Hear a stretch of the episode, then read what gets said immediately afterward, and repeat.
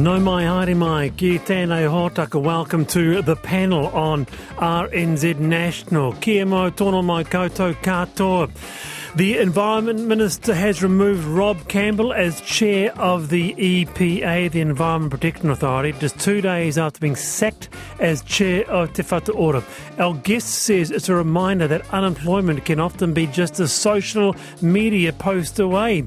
Also, one year today since anti mandate protests were cleared out, a 23 day occupation that ended in a flaming riot. What's changed uh, one year on? Census Day, that's coming up. Uh, how does filling out the form help researchers get a better picture of New Zealand? We'll talk about that. And police having to intervene in a protest at the Avondale Library, Auckland, where a library drag story time reading was held that on the show. And I've got an issue. I can't decide what to play at four at four thirty. Black Hole Sun by Soundgarden won a Grammy on this day, or How Soon Is Now by the Smiths, also released today in '85. So Smiths or the Soundgarden, you decide. Text me two one zero one. Also, by the way, at the end of the show, we're talking apple varieties. A heritage orchard opened uh, to the public. I want to hear from anyone who still eats those those green ones. Uh, Granny Smiths, I think they're called. Who eats Granny Smiths? There's a ha- Ruwani Perera, kia ora. Absolutely, kia ora.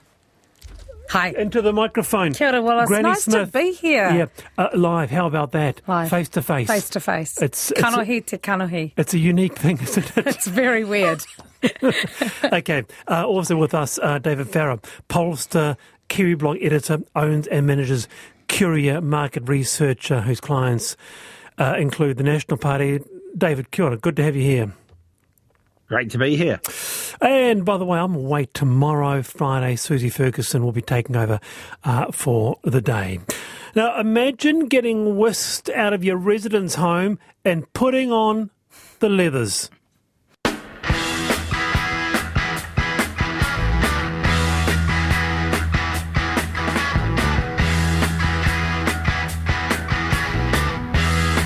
That's right, and that's what happened to some Montecillo residents channeling in a bikie. Members of the Deep South chapter of the Patriots Defence Force Motorcycle Club visited Montecillo Resi- Veterans Home and Hospital recently, offering rides on the V8 trike as well as rides on their own bikes. With us is the Patriots Defence Force Motorbike Club President Phil Harriet. G'day, Phil. G'day, how you doing? Good. How are you? This is a great story. How did the offer to residents come about? Um, well, yeah, every every member of our club's um, ex or currently serving military, and Montecillo is a veterans' home. Uh, we went around for cups of teas, and um, the residents sort of said, uh, or someone mentioned motorcycle rides, so we offered them up, and they embraced the idea. It's just so wonderful, isn't it? Uh, I, I understand the eldest um, uh, or bikie, the person who sat on the back, was 100. What was the reaction from residents to the rides?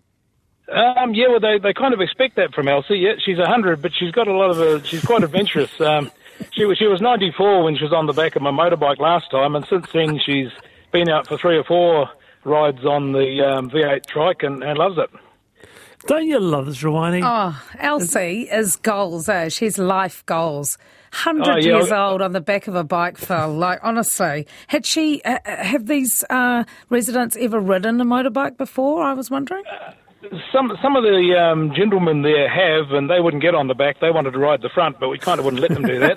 um, but yeah, the the ladies are definitely all fizzed up about it and um, quite excited and, and really enjoyed doing it. So it was a first for some of them, but they, they may be getting on a bit, but they haven't lost their thirst for adventure, and uh, we're happy to supply it.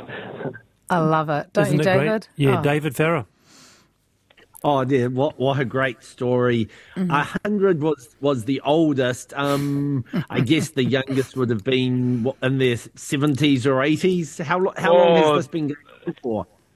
Oh, we, we've been doing this for about four or five years. I think the probably the youngest uh, lady on the back of a bike on Sunday was about 84, I think. I mean, Brave. I, I wish I- you could actually move this to like rest homes around the country. I just think that's fantastic. I mean, I've heard of small children, I've heard of um, animals with old people, but this is the best. A hundred, yeah. Phil? Yeah, it makes it a little bit interesting. Oh, uh, I did actually have a 94 year old that I said, you just have to throw your leg over. And she's like, I haven't done that for a long time. I was like, this is just a motorbike ride. But uh, So they definitely don't lose their sense of humour. There you go. There's a quote for the panel, isn't it, uh, there, Phil? Look, um, I guess this speaks to something a bit more. It, it, speaks to both French, but also community and actually being in touch with the, the elderly in our community, right? Yeah, yeah, we do a wee bit of fundraising for sort of, um, I guess, veteran-related charities, and Montecillo is one of those. And as the residents say, they'd prefer us to come along for a cup of tea and a chat than the money. But yeah, we donate a bit of dough as well. So um, it is. It's, it's keeping engaged and, and keeping in touch with these people, and it's, it's actually a real privilege for us to be able to do it. Yeah, because that's one thing I have heard, Ruwani. You know, sometimes you know, actually from um, a couple of friends I ha- do have in rest homes that love it but you can feel a bit tucked away from life sometimes. Absolutely. And I think they need to be integrated into the community. You know, yeah. again, it doesn't mean just because they're old they don't have these interests or aren't still have that sense of adventure and stuff Absolutely. in their life. So good on you, Phil. Like that's yeah. awesome to, to do it. And do you What's... get that sense do you get that sense, Phil, that there is there there is still that, you know, hunger for a bit of adventure? Oh, absolutely. Yeah, no doubt about it. Um, yeah, we, we felt fantastic, you know, leaving on Sunday. You know, we, we ruined a few hairdos, but we uh, certainly created a lot of grins. And the, on the trike, they don't wear a helmet because they're wearing seatbelts. So, um, yeah, there's a few blue rinses that were standing on end, but uh, a lot of smiles on faces afterwards. Hate to be that guy, but what's your insurance like?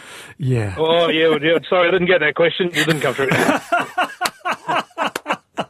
Nothing to see here. Oh, Phil, you know, here. you might sort of have to, um, if, if ever I'm back in Dunedin, you might have to. I've never been on a Harley. I wouldn't go on uh, one. Uh, uh, I wouldn't yeah, go on I, one. I wouldn't either, really. No. But you've got me interested. You know, could I one day, when I get to eighty, Phil, could you take me for a ride? Well, it depends how old I am by then. You might not want to, but um, yeah, I'll, I'll, give anyone a ride, and, and I've never had anyone say they didn't enjoy it. Yeah. Now, uh, before you go, tell us more about this bike club. It's the the Patriots, the Patriots Defence yep. Force Motorcycle Club. What's it about? Yeah. Um, so yeah, well, the Patriots it, it started in 1993 across the ditch. A couple of sailors who enjoyed motorbikes decided they should have a, a shared interest in something to do. It came across the ditch in about 1998. Um, we are now seven chapters nationwide and probably seven provincial areas. There's about 300 of us. Uh, to be a member, you have to be ex-Army, Navy, or Air Force, or even currently serving. So um, yeah, we get together and um, socialise and tell lies and talk about the good old days. Good on you, Phil. Lovely to have your company, and um, we'll keep in touch, eh? Phil Herriot there, uh, the Patriots Defence Force Motorcycle Club. People are very torn uh, regarding these songs. Wallace, this is a real dilemma. I'm torn. I'm a bigger Smiths fan overall, but I love a sing along to Black Hole Sun, so play Black Hole Sun. Wallace, Black Hole Sun is a truly great song, but it has to be the Smiths every time. I give you, I gave you a choice. How soon is now by the Smiths or Black Hole Sun? Uh, I don't know. It's they're both equal, aren't they? Uh, there's someone, one of the tech producers is yelling at me through the glass, mate. I can't hear you. What's he saying? oh, Black Hole Sun. um, and regarding the old Granny, Granny Smith, Leanne says, We have a Granny Smith apple tree in our garden. Every autumn we get buckets of apples. When ripe, they're sweet. I bottle them with sugar and enjoy them over the year on our breakfast cereal. See, I thought no one ate Granny Smiths anymore. I, I could be I'm wrong, sorry, right? I might be a granny, but every time I go to the supermarket, there's way too many selections. Either like a jazz yeah. or a Granny Smith. You can't go wrong. Yeah. Very good. All right, I've been thinking, David Farrar, why don't you start? Yeah, what I've been thinking about Wallace is, I guess it's a mixture of how radical people can feel when they're threatened by change. And specifically, what I'm referring to is in Israel, there's been protests, and we're talking massive protests 100,000 people, some of them have turned violent against changes that have been made to um, their Supreme Court uh, uh, there. The thing which I have found interesting is if I just read you a description of, of what this change will mean, it's that politicians will appoint the Supreme Court. It won't be able to overturn laws. There will be no formal constitution and no second chamber, and a parliamentary majority can override the court. Now, that's New Zealand. Hmm. so, and I just find that fascinating that what we, because it's our status quo, absolutely accept as normal and no one is protesting about. In Israel, because it's not what they've had, you've got this being a major threat to democracy. As I say, it's the biggest protest they've seen in a generation. I think it tells us something about psychology that is not necessarily about what the change is, but the fact that there is change. People, I think, can be very resistant to change because they know the status quo. Mm. Well, that's like me and the apples, right? a little bit, David. So, yeah, yeah but if that was a change, what no, was it? What scary. was it, what was it before in mm. the Supreme Court yes. Israel? The, well, the Supreme Court get, could strike down laws. And this isn't unusual in countries where there is a written constitution because the court's then saying uh, this this doesn't comply with a written constitution. But Israel, like us, doesn't have a written constitution, mm. and so the government's point of view is. Yeah, Parliament should decide what the supreme law is, or the people should, not the judges. Do they have their uh, version so really of the treaty? Do they have their version of the Treaty of Waitangi? Oh. No, they don't, but they have what they call the Supreme Court has called some of the basic laws. Uh, we would regard this as the equivalent of our Bill of Rights Act, ah. basically. Oh. Very interesting. All right, David, thanks for raising that. That's David Farrar. There, yes, uh, Ruwani Perera, I've Mine's not as thinking... cerebral as um, David's, but an observation that I've made in recent months, I would say, um, are people that don't pull over for ambulances when they've got the full siren on, drivers uh, motorists. And um, I've just noticed a lot of uh, people, and it's, I don't know if they're distracted, I don't know if they're listening to music up loud, I don't know if they're too busy, but uh, the ambulances can't get through. And it's actually a $150 fine, I found out, that if you don't um, actually fail to like give way. I didn't know that. Yeah. And they block up the traffic. And it's like you're one car, like literally, why can't you just pull over to the side? But people are just, you know, I've got to keep going, I've got to keep going. And I'm just like, that ambulance is going to an emergency of someone that might, you know, right. seconds might count. Okay, now this is observational, it's anecdotal, uh, of course. Tell, but tell. I would like to hear yeah. from others uh, where, if you've noticed that, because I tell you what, there seems to be a, a, an amount of impatience on the road. Inconsiderate. Um, I hope I, I, hope my family don't mind saying this story, but my wife and my um, little boy Junior was almost run over yesterday uh, on a crossing. The person didn't see it. The passenger saw uh, Tab and Little Junior yeah. almost run over, oh. and 24 hours later, still shaking about the experience. Yeah, that's terrifying. Terrifying. It, the outcome could have been very different for us. That is at a crossing in Auckland. Mm. Mm. Was that distracted? Do you think? Were they on their phone? I don't know. Don't know. Just, that's, just oh. talking. And you think just talking. Seconds counted, right? Like, yeah that could have been a whole different, yep. whole different ball yep. game. Uh, so, yes, your response. Have, have you noticed that, uh, David Farrar, and patience on the roads when it comes to the likes of ambulances uh, not being given the right of way?